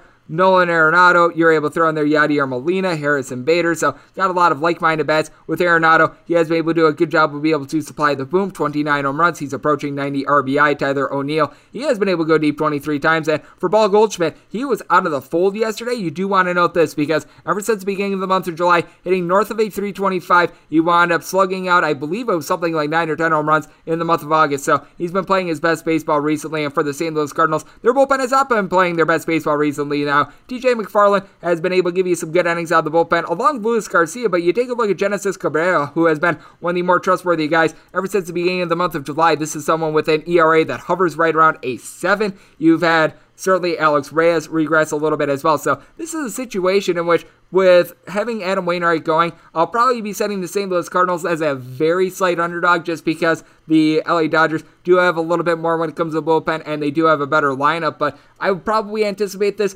being Dodgers minus 120-ish if you wind up getting a little bit of a bullpen game / an opener du jour out of someone like maybe a Mitch White if he doesn't wind up pitching on Tuesday. But check back in the morning on my Twitter feed at JarenSquarty1, and a 7.5 or lower will trigger an over, and an 8 or higher will trigger an under, but obviously a little bit of subject to change there. 9-13, 9-14 on the betting board. You got the Seattle Mariners hit the road face-off against the Houston Astros. Jose Urquidy is going to be going for the Astros. Tyler Anderson is going to be on the bump for Seattle. Mariners find themselves as a big giant underdog of anywhere between plus 166 and plus 178. Meanwhile, if you're looking at the Astros, anywhere between minus 181 and minus $2 is your price. 9 is your total. Under is minus 115 and the over is minus 105. For Anderson, he's been relatively solid ever since coming over to the Seattle Mariners. A little bit of caution though. I believe that he's made 6 starts with the team and half of them have come against the Texas Rangers, so that is a little bit of an issue. But you do take a look at Anderson, he's given up right around 1.2 home runs per 9 innings, but his walks per 9 rate is a microscopic 0.9, so he certainly has been able to do the job there. He's given up 3 runs or fewer in every one of his starts with the Seattle Mariners, and the team is 4-1 in his last 5 starts. Once again,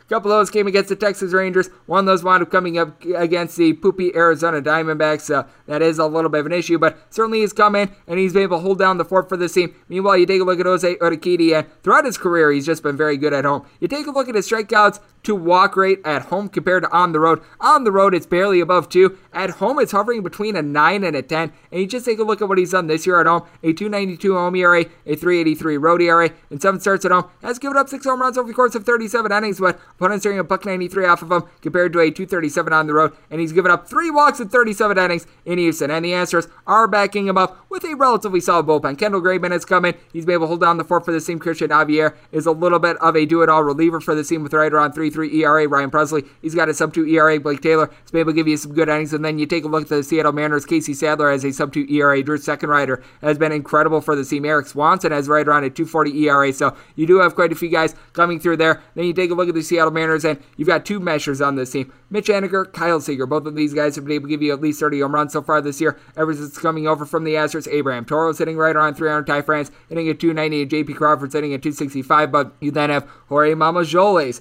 along with Luis Torrens, Tom Murphy, Dylan Moore, Jake Bowers, you're able to throw in there Mr. Seager, I mentioned a little bit earlier, only hitting a .230 or lower, so that is an issue, especially when you're facing up against a Houston Astros team in which you've got four guys that have at least 22 home runs in front of this year, Carlos Correa, Kyle Tucker, Jose Altuve, and Yordan Alvarez. With Alvarez, along with Jose Altuve, you're able to throw in there Alex Bregman, Yoli Gurriel, Alamendis Diaz, list goes on and on. All these guys are hitting a .275 or greater. As a matter of fact, everyone other than Muller, Team Maldonado in the starting lineup yesterday hitting at least a .256 for this bunch. So that certainly is pretty fearsome, but I do think that Anderson is being a little bit undervalued in this spot. I did wind up setting the Seattle Mariners as an underdog, but only right around a plus 155. So I'm going to be taking a shot here on the Seattle Mariners. Did wind up setting Sola 8.8 as well. Urquidy typically performs a little bit better at home, so taking the under along with the Seattle Mariners. 9-15, 9-16 on the betting board. The Minnesota Twins set the road to face off against the Cleveland Indians. Today's Tim McKenzie is going to be going for the Indians.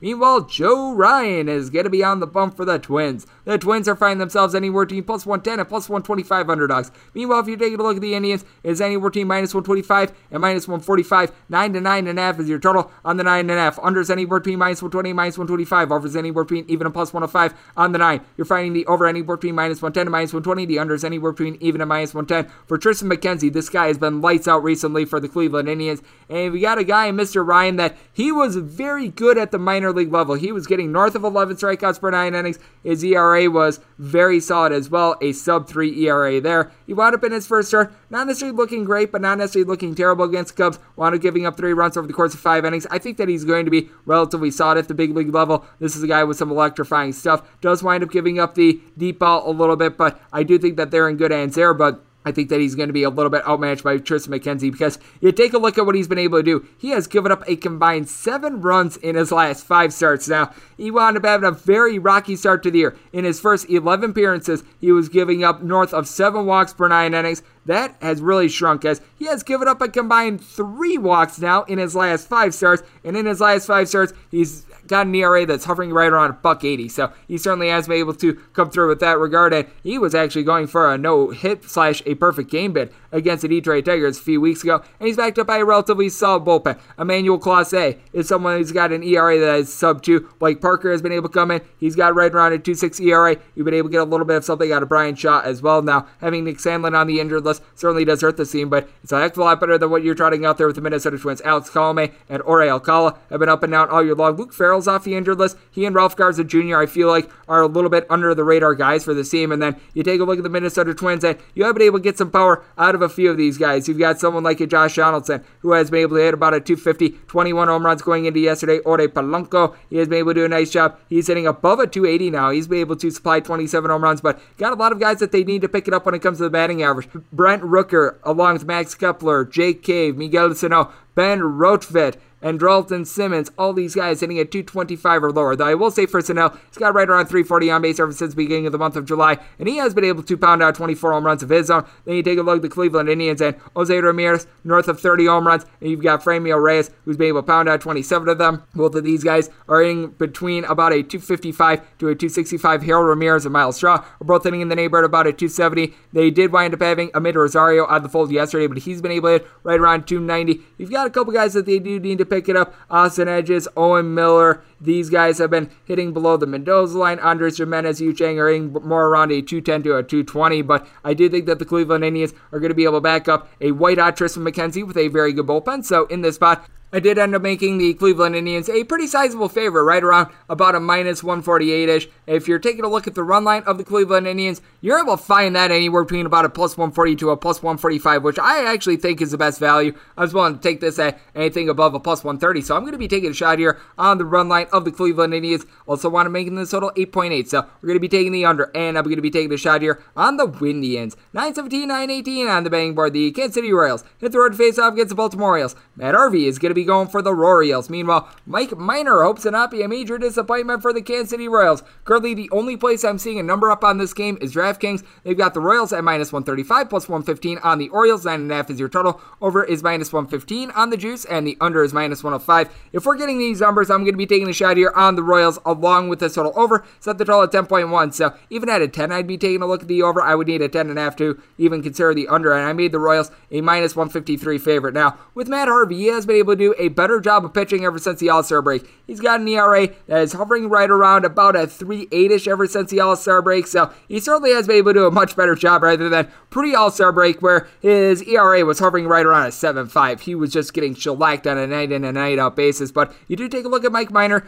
5.25 ERA is not great, but he's actually relatively consistent home to road. 5.18 home ERA, 5.32 road ERA. He's given up 13 home runs both home and road. He's pitched fewer innings when it comes to road, and opponents are you 255 off of him on the road, 252 at home. So you know what you're going to be able to expect there. You take a look at the Baltimore Orioles, and they were able to take it to the Kansas City Royals yesterday. This is a team that they are able to hit. Cedric Mullins, Ryan Mountcastle, Trey Boomer-Mancini, all these guys have been able to give you north of 22 home runs so far this year. You take a look at what you've been able to get out of Mancini along with Ryan Mountcastle, Alcides, Orde Mateo. These guys are in between about a 250 to a 265, so they've been able to do a solid job. You got Anthony Santander along Pedro Severino in between about a 233 to a 245, and then Ramon Urias, whenever he's been out there, in right around 275. Now, I will say, you've got DJ turn it up, Stewart, who has not been turning it up, Austin Wins, Jemai Jones, Kelvin Gutierrez, list goes on and on of guys they're hitting a 220 or lower. And then you take a look at the Kansas City Royals, and you got a guy in Salvador Perez that is all of a sudden in the chase for most home runs in the league, and he entered into yesterday tied for the league lead in RBI, 41 bombs, 103 RBI. He's hitting a 275 along with Whit Merrifield, and Merrifield has been in the top three when it comes to stolen bases as well. Nicky Lopez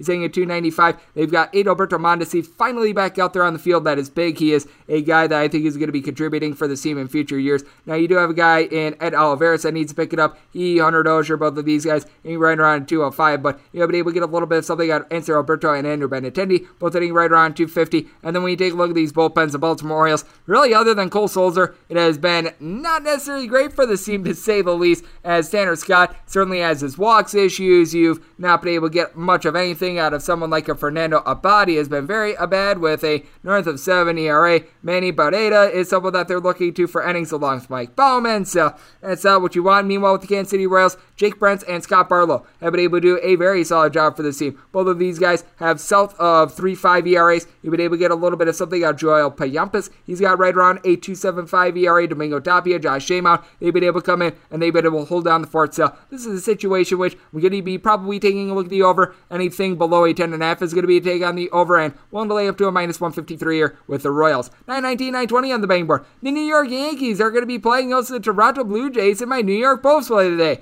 Luis Gil is going to be going for the Yankees. Alek Manoah is going to be going for the Blue Jays. Total on this game is 10. Over and under anywhere between minus 105 and minus 115 with the Yankees. They're anywhere between minus 109 and minus 125, so we're seeing quite a range here. Meanwhile, if you're taking a look at the Jays, you're going to be finding them as bad as a minus 101, as good as a plus 106. And this is the spot in which I want to make in the New York Yankees a New York Post play today. I'm going to lay up to about a minus 138 in this spot when it comes to the New York Yankees. I did wind up setting this all at 8.7 because I do think that you've got a pair of guys that are young up-and-comers that are going to be able to deliver a relatively solid start. And for Mr. Luis Gil, I do recognize that his first three starts of his MLB career did not wind up coming up against the world's greatest competition, but the guys went 15 and two-thirds innings, and he has yet to allow a run. This is someone that at the minor league level had more like a 3.8-ish ERA, so he wasn't necessarily quite as effective, but he does a good job of being able to get swings and misses. Walks are a little bit of an issue. He had well north of 3 walks per 9 innings at the minor league level, but Alek Manoah, he's someone that can sometimes have a little bit of a walks issue as well. He gives up right around 3.2 to 3.3 per 9 innings, and you take a look at his last 4 starts, and things are starting to sour on him a little bit. The team is 3-1 in this time span, but he's got right around a 6-ish ERA.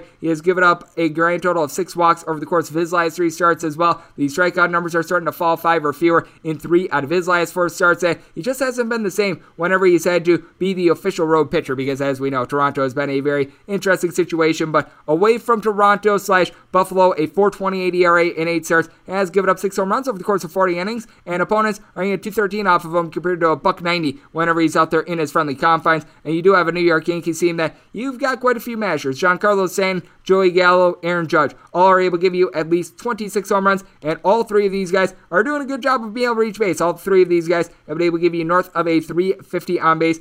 Then you've got a trio of guys that are in between. I would say about a 255 to maybe even as high as a 270 by night's end in DJ LeMahieu along with Luke Voit and Gio Urshela. Now, Brent Gardner, Kyle Higashioka, you're able to throw in there Andrew Velasquez along with Gary Sanchez. Got a couple guys just not holding up their end of the bargain when it comes to batting average. All these guys are in a 225 or lower other than Velasquez, who just doesn't walk at all as well. And then you take a look at the Toronto Blue Jays, and you certainly do have a lot of mashers on this team, as you've got a guy in George Springer who's been in and out of the fold for this team, but whenever he's been out there, he's really been a guy in the top five when it comes to home runs per at-bat and batting average when it comes to the second half of the season. Vlad Guerrero Jr., 320 batting average. He and Marcus Semien both have been able to supply for you between 37 and 40 home runs going into the game on Tuesday. Bo Bichette, Teoscar Hernandez, both of these guys hitting north of a 285. Both of these guys north of 20 home runs so far this year. Lourdes Gurriel is hitting a 275. Randall Grichuk has seen a little bit of a dip in his batting average, but north of 20 home runs for him as well. But you do take a look at the Yankees bullpen as well. I do recognize that Jonathan Loaisiga is currently dealing with some injury, but you have been able to have really a top six bullpen when it comes to ERA all season long. Lucas Lutke has been able to give you some good innings. He's got a sub-3 ERA. Wandy Peralta, ever since the beginning of the month of July, he's really been able to rein it in as well. You've got Aroldis Chapman, who's starting to look a little bit more like his normal self. And then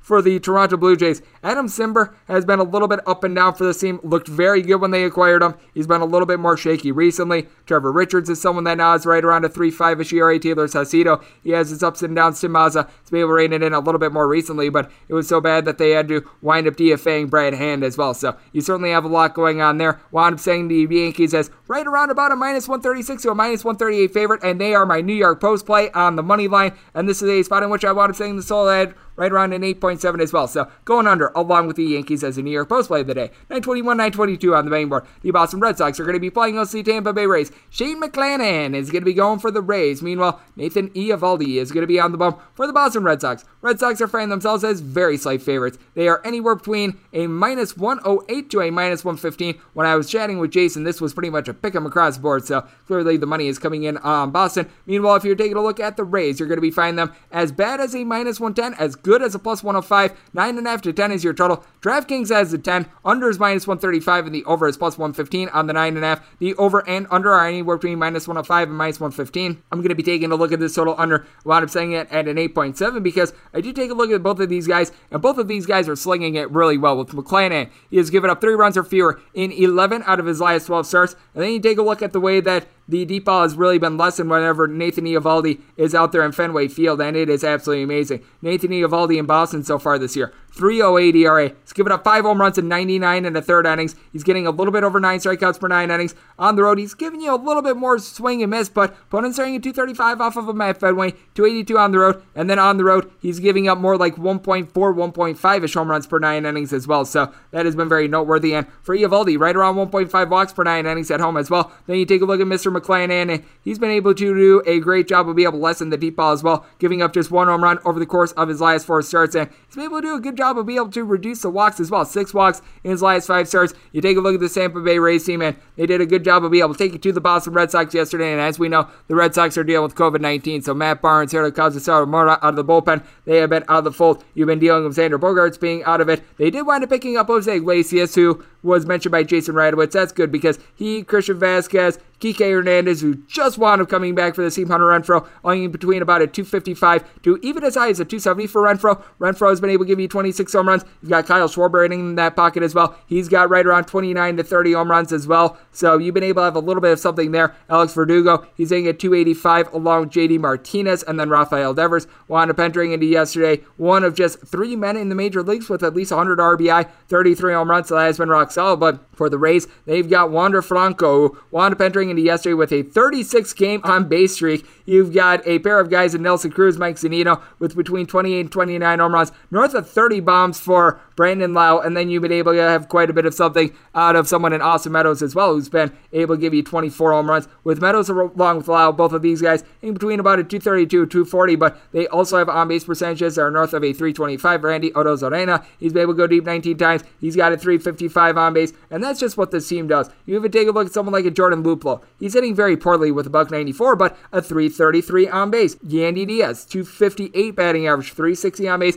and we all know that the Tampa Bay Rays bullpen is going to be locked and loaded. They've got JP FireEisen and Pete Fairbanks now off the injured list. JT Chargois, since getting picked up from the Seattle Mariners, he's got right around a 1 ERA. Even someone like a Lewis Head has been able to give you right around a 3 ERA. I mean, this team is just completely stockpiled with regards to bullpen pieces. Meanwhile, with the Red Sox, was dealing with COVID-19, and so Robles having a north of 5 ERA ever since being picked up by the team from the LA Angels. Even someone like a Steven Gonsalves, these guys have not been able to get the job done. So this is a situation in which I did wind up saying the Tampa Bay Rays as a very sizable favorite. I disagreed with the total, wound up taking that under, but with the Rays, wound up setting them more around a minus 108-ish favorite. So I like the fact that the money is coming in on the Red Sox. So we're going to be taking the Rays, and I'm going to be taking this total under. 923, 924 on the betting board. The Oakland A's are going to be playing against the Chicago White Sox. Dallas Keuchel is going to be going for the White Sox. Frankie Montas is going to be on the bump for the Oakland A's. The A's are finding themselves anywhere between minus 145 and minus 165 favorites. Meanwhile, if you're taking a look at the Southsiders, anywhere between plus 134 and plus 144.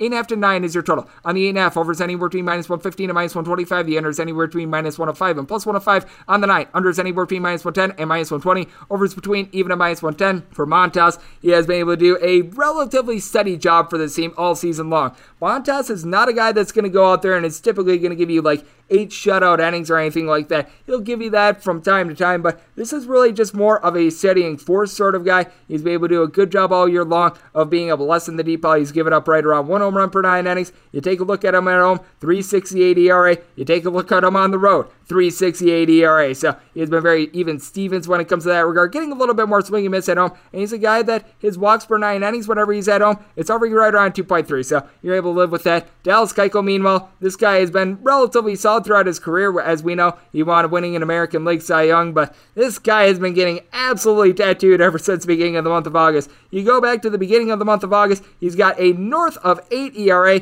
and he is starting to give up the deep ball as well. He did wind up giving up only a few home runs recently, but overall this season, his home runs per 9 rate, that is hovering right around about a 1.7. You take a look at what he's been able to do away from Chicago, and it's not great. 5.89 ERA compared to a 4.62 home ERA, 3-6 record away from Chicago as well. And away from Chicago, opponents are at 293 off of him, so that has certainly been an issue. He's backed up by a bullpen that's relatively solid, but it certainly does have some chips in it, as well as you take a look at guys like a Liam Hendricks, a guy like a Craig Kimbrell. These guys have just not been able to figure it out recently. They wound up giving Jimmy Lambert the start yesterday, so they had to dive into it quite a bit yesterday. Ryan Tapera, Jose Ruiz, these guys have been relatively solid, and I will say this for the Oakland A's, Lou Trevino has been just ungodly awful the last couple weeks, and has been very sad to see that. AJ Puck has had his ups and downs, but Jake Diekman, Andrew Chafin, these guys have been reliable for you. Sergio Romo has had his ups and downs, but ever since the beginning of the month of June, a sub-2.5 ERA in his own right. And then you take a look at both of these lineups, and you've got a pair of teams that are able to do a pretty solid job of being able to hit. You take a look at this Oakland A's bunch, and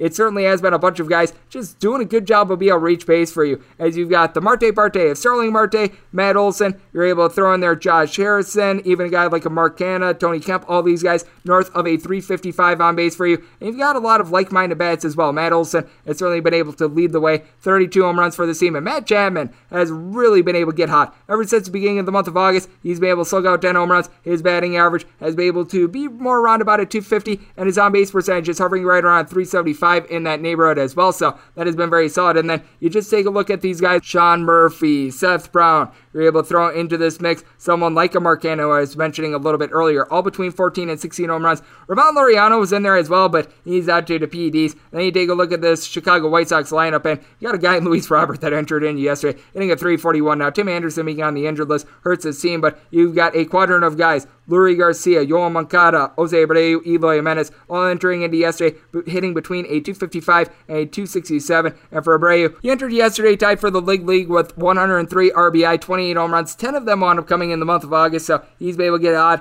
Yasmani Grandal has one of the weirdest splits here ever going to see. He's getting a home run every about 11 or so at bats. He's hitting at .227. He's got north of a 400 on base. So I don't necessarily know how that's working out, but at the same time, I do think that Dallas Keuchel is going to get lit up in this spot, and I think that Frankie Montas is going to be relatively reliable in this spot for the Oakland A's. But with that said, if you're giving me north of a plus 140 with this White Sox lineup, I'm going to take a shot here. So I am going to take this plus price when it comes to Chicago with this total. I wound up setting it at a 9.2 as well, just because I do think that Keuchel gives up some runs, and I think that Montas is probably going to go like 5-6 innings, give up 3 runs in his own right. So we're going to be taking the over, and I'm going to be going with the White Sox. 925, 926 on the betting board. The Texas Rangers hit the road faceoff against the Arizona Diamondbacks. Luke Weaver is going to be going for the D-backs. Koji Iehara is going to be going for the Texas Rangers. 8.5 is your total. Over is between -115, -120. Under is between even to -105. Seeing a straight 9 out there. Under is -120, and the over is even with the Arizona Diamondbacks. This has got to be the biggest favorite that they've been since dinosaurs roamed the earth, as they are anywhere between a -149 and a -163 favorite. Meanwhile, if you're taking a look at the plus price here with the Texas Rangers, it is anywhere between a +130 and a +140 prior to their last 2 games against the LA Angels, in which they were able to take it to LA. This is a Texas Rangers bunch that had the worst road record in the big leagues. That's saying something after what we wound up seeing the first half of the season from the Colorado Rockies. And Koji Iehara, well, he has not been good so far this year. Only a 2-3 record, but a 6.19 ERA. This is going to be his second start since the beginning of the month of May. In his first start, wound up going 3 1/3 innings, gave up 1 run against the Colorado Rockies. Certainly a small sample size there. Prior to going on the injured list, he had given up at least 5 runs in his last 3 starts, and he went 3 2/3 innings or fewer in every one of them. So you've got to figure that the Texas Rangers bullpen is going to be on call after they wound up starting Spencer Howard yesterday. They are already a little bit taxed. You've been able to get quite a bit of something out of guys like Brett Merton along Spencer Patton, and this is actually about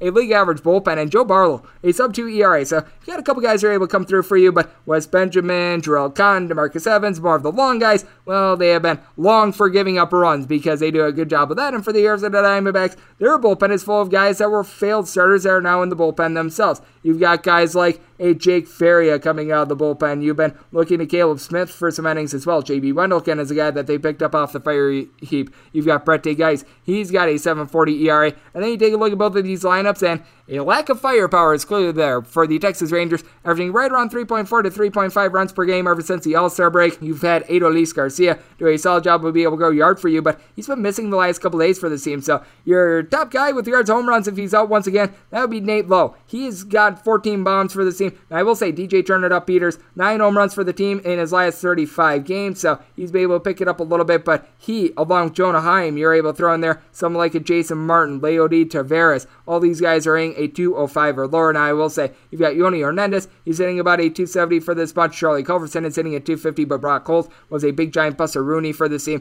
And you take a look at the Arizona Diamondbacks, and you've got nobody on the active roster right now north of 12 home runs. Josh Rojas, Pavin Smith, you're able to throw in there as well. Ketel Marte of the Marte Parte. They've got between 10 and 11 home runs. Carson Kelly has 11 bombs as well, but these guys have not necessarily been able to get the job done. You do have a couple guys that are doing a decent job of being able to reach base for you, and a lot of them are the guys I just wanted mentioning. Kelly, along with Josh Rojas, Pavin Smith, David Peralta, lying between about a 250 to a 270, and then there's a big giant drop-off from there. But when you take a look at Luke Weaver, when he's right, this is a guy that's actually able to be a relatively solid starter. Now, he has been banged up throughout the last few years. You take a look at his last start. It was his first start since the month of May for him. Gave up 1 run over the course of 6 innings. Very encouraging. When this guy is fully healthy, he is able to be very, very good.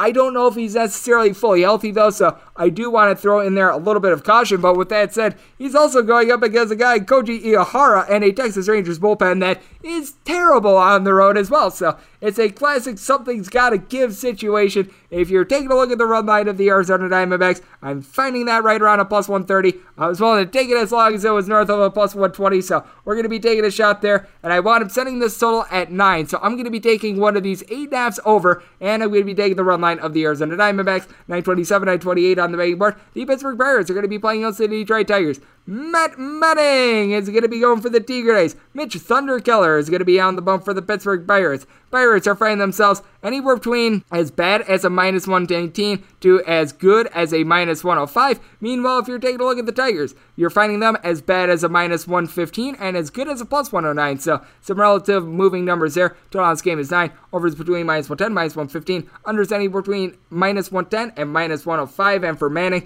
you can tell that he has been a significantly better pitcher at home than he has been on the road. And for Mitch Keller, you got to give him a little bit of credit because this is a guy that has been very erratic. I think that we may recall the no-hit streak that he wound up having in back-to-back games, but across something like 11 innings, he had like 10 walks in that span. So he does a good job of being able to limit the contact, but he doesn't do such a great job of command. He's now got his walks per 9 rate hovering right around 4.5, so he's been able to rein it in a little bit more there. I mentioned the fact that Manning has not been good on the road. 8.16 road ERA in 6 road starts as a 1-4 record. He's given up 5 home runs in 28 and 2/3 innings, and opponents are at 3.19 off of him, and this is just not a guy that gets swings and misses. His strikeouts per 9 rate is right now hovering right around a 5. Meanwhile, for Mitch Keller, he's got a strikeouts per 9 rate that is more in the neighborhood of about a 9, but he does also have a 6.23 ERA, and at home he has been a hot mess. 11 starts, 2-7 record, 8.31 ERA. Now, he's only given up 5 home runs in 43 1/3 innings, but his walks per 9 rate winds up ballooning to right around a 5.3. Then you take a look at both of these lineups, and you got a Pittsburgh Pirates team that they are last in the big leagues when it comes to runs per game, and for the Detroit Tigers, they seem to be going a little bit cold with the bats as well. Jonathan Scope has 3 home runs over the team's last 40 games, but he's still hitting right around 280. Jaime Candelario has a 355 on base along with Robbie Grossman. Grossman along with Eric Haas. Both have between 19 and 22 home runs so far this year, but then you've got a couple slugs out there like Willie Castro, Nico Goodrum. You've not been able to get anything out of Zach Short as well. All these guys are hitting at 225 or lower. Derek Hill, though, he is hitting about a 270 for this bunch. Then you take a look at the Pittsburgh Pirates, and it's been all about Brian Reynolds. He's been able to give this team 22 home runs. He's hitting at 300, and I do have to give it up to Yoshi Satsugo. Ever since he's been picked up by the team, he's actually been very good. He was a big giant buster Rooney with the Tampa Bay Rays, did nothing with the LA Dodgers, but going into the game yesterday, this is a guy that wound up being able to supply 7 home runs and right around a 286 batting average in 20 games for the Pittsburgh Pirates. So perhaps he's found a little bit of home, and they need it because you've got Kevin Newman. You're able to throw in their Mr. Satsugo for the entirety of the season. Michael Perez, Hoy Park, Anthony Alford, Cole Tucker, all hitting a 220 or lower for this bunch. Alcon Miranda is hitting about a 280. You've been able to get a little bit of something out of Ben Gamble and Cabrian Ace, in between a 245 to a 260 for this bunch as well. And then you take a look at the Pittsburgh Pirates bullpen, and you do have a couple guys who are able to give you a tad bit of something for them. You've got Jason Shreve, who's been able to do a solid job. David Bedard, right around 2.5 ERA. And for the Detroit Tigers, ever since the All-Star break, a top 7 bullpen ERA. Kyle Funkhauser had a bad day on Monday, but by and large, he's been very solid. Jose Cicerno, a sub-3 ERA. Even as someone like an Alex Lang, who's had his ups and downs, has looked a little bit better along with Gregory Soto. So I do take a look at this spot. I do think that you're going to be able to just get a little bit more firepower in general out of the Detroit Tigers. So this is a situation which I want to make them a -117 favorite. I made this whole 9.1. So going over along with the Detroit Tigers, and we wrap things up with 9:29, 9:30 on the betting board. The LA Angels are going to be hitting the road face-off against the San Diego Padres. Yu Darvish is going to be going for the Pods. Looks like we're going to get some form of an opener / a bullpen game and or a super-duper young starter for the LA Angels. So this is a game that is off the board. We have no earthly idea what the Angels are doing, especially because they wound up starting Packy Naughton yesterday, who I'm going to go out on a limb and say he probably didn't lend much length because I'm doing this before the game wound up finishing up. But you do take a look at the LA Angels, second fewest runs per game in the American League ever since the All-Star break. Things have went very cold for them. They wound up having Shohei Ohtani out of the starting fold yesterday, and rightfully so. He's been hitting below the middle line of 200 ever since July 28th. He has got 7 home runs in that time span as well, so you tell that he needed a day off. As a result for him not being in the starting lineup, you did not have a single LA Angels player in the starting lineup with a double-digit amount of homers. That's something that should not be said, but it was. You also wound up having Luis Rengifo, Jack Mayfield, along Kurt Suzuki, all hitting a 220 or lower. Now, typically you've got out there Max Sassy, he's hitting more like a 265. You've been able to have Phil Gosselin hit a 280, but David Fletcher hitting a 285 for the year, but more like a 240 ever since the beginning of the month of August as well. Brandon Marsh has been able to give you a tad bit of something. He wound up getting the day off yesterday as well. And then you take a look at the San Diego Padres, and you've been able to get quite a bit of something out of Manny Machado along Jake Cronenworth. Both of these guys hitting between a 265 to a 270, up combined 44 home runs going into the game yesterday. Fernando Tatis Jr., 37 bombs, 24 stolen bases, 280 batting average, despite the fact that he's missed some time. He has been absolutely amazing, hitting a home run every about 10 and a half at-bats. You've been able to get something out of Will Myers along Trent Grisham. Both of these guys are in between about a 265-ish to a 255-ish. Austin Nola at the catcher spot is sitting right around 270 as well. And you take a look at this Padres bullpen, and they are getting very, very badly taxed. Over the last 30 days, they rank more than the league average when it comes to bullpen ERA after they were number one in terms of bullpen ERA going into the month of August. So I will give it up to these guys as well, because they've been used for the most innings of any National League bullpen. Even someone like a Craig Salmon, he's been able to give you some good performances night in and night out. Pierce Johnson has been very good for the team. Austin Adams has an ERA that hovers right around 3.3. He has been relatively reliable. And then for the LA Angels, we just have no earthly idea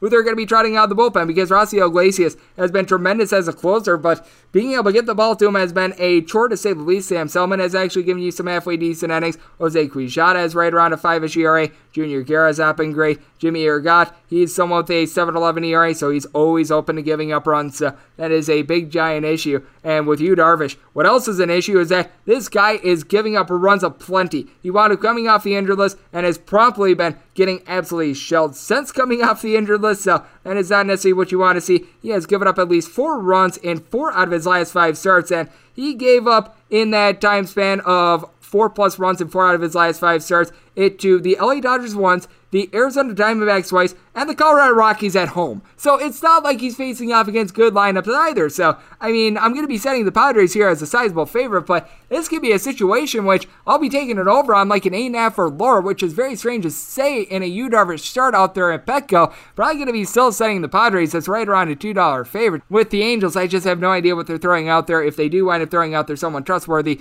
I'm going to be lowering it a little bit, but check back in the morning my Twitter feed at JaronSquarty1, because I do think that we're going to get quite a few runs out there in San Diego, and hopefully we're going to be giving you quite a few runs to the window today. As joining me on the podcast in the second segment, we'll end up having Jason Radowitz of SBR, aka Sportsbook Review. So big thanks to him. If you do like what you're hearing from this fine podcast, the Baseball Betting Podcast with Greg Peterson, you're able to subscribe wherever you get your podcast: Apple Podcasts, Google Play, Spotify, Stitcher, and TuneIn. If you've got a question, comment, segment idea, what have you for this podcast, one of 2 ways we offer those in. First one is my Twitter timeline at GUnit_81. Keep in mind, letters EM maybe does not matter. Other ways, find an Apple Podcast review. Rate this podcast 5 stars. It is very much appreciated. And then from there, you're able to fire in whatever you'd like to hear on this podcast into that 5-star review comments box. Going to be coming at you guys every single day throughout the baseball season, which means we're going to be catching you guys once again tomorrow. Thank you so much for tuning in.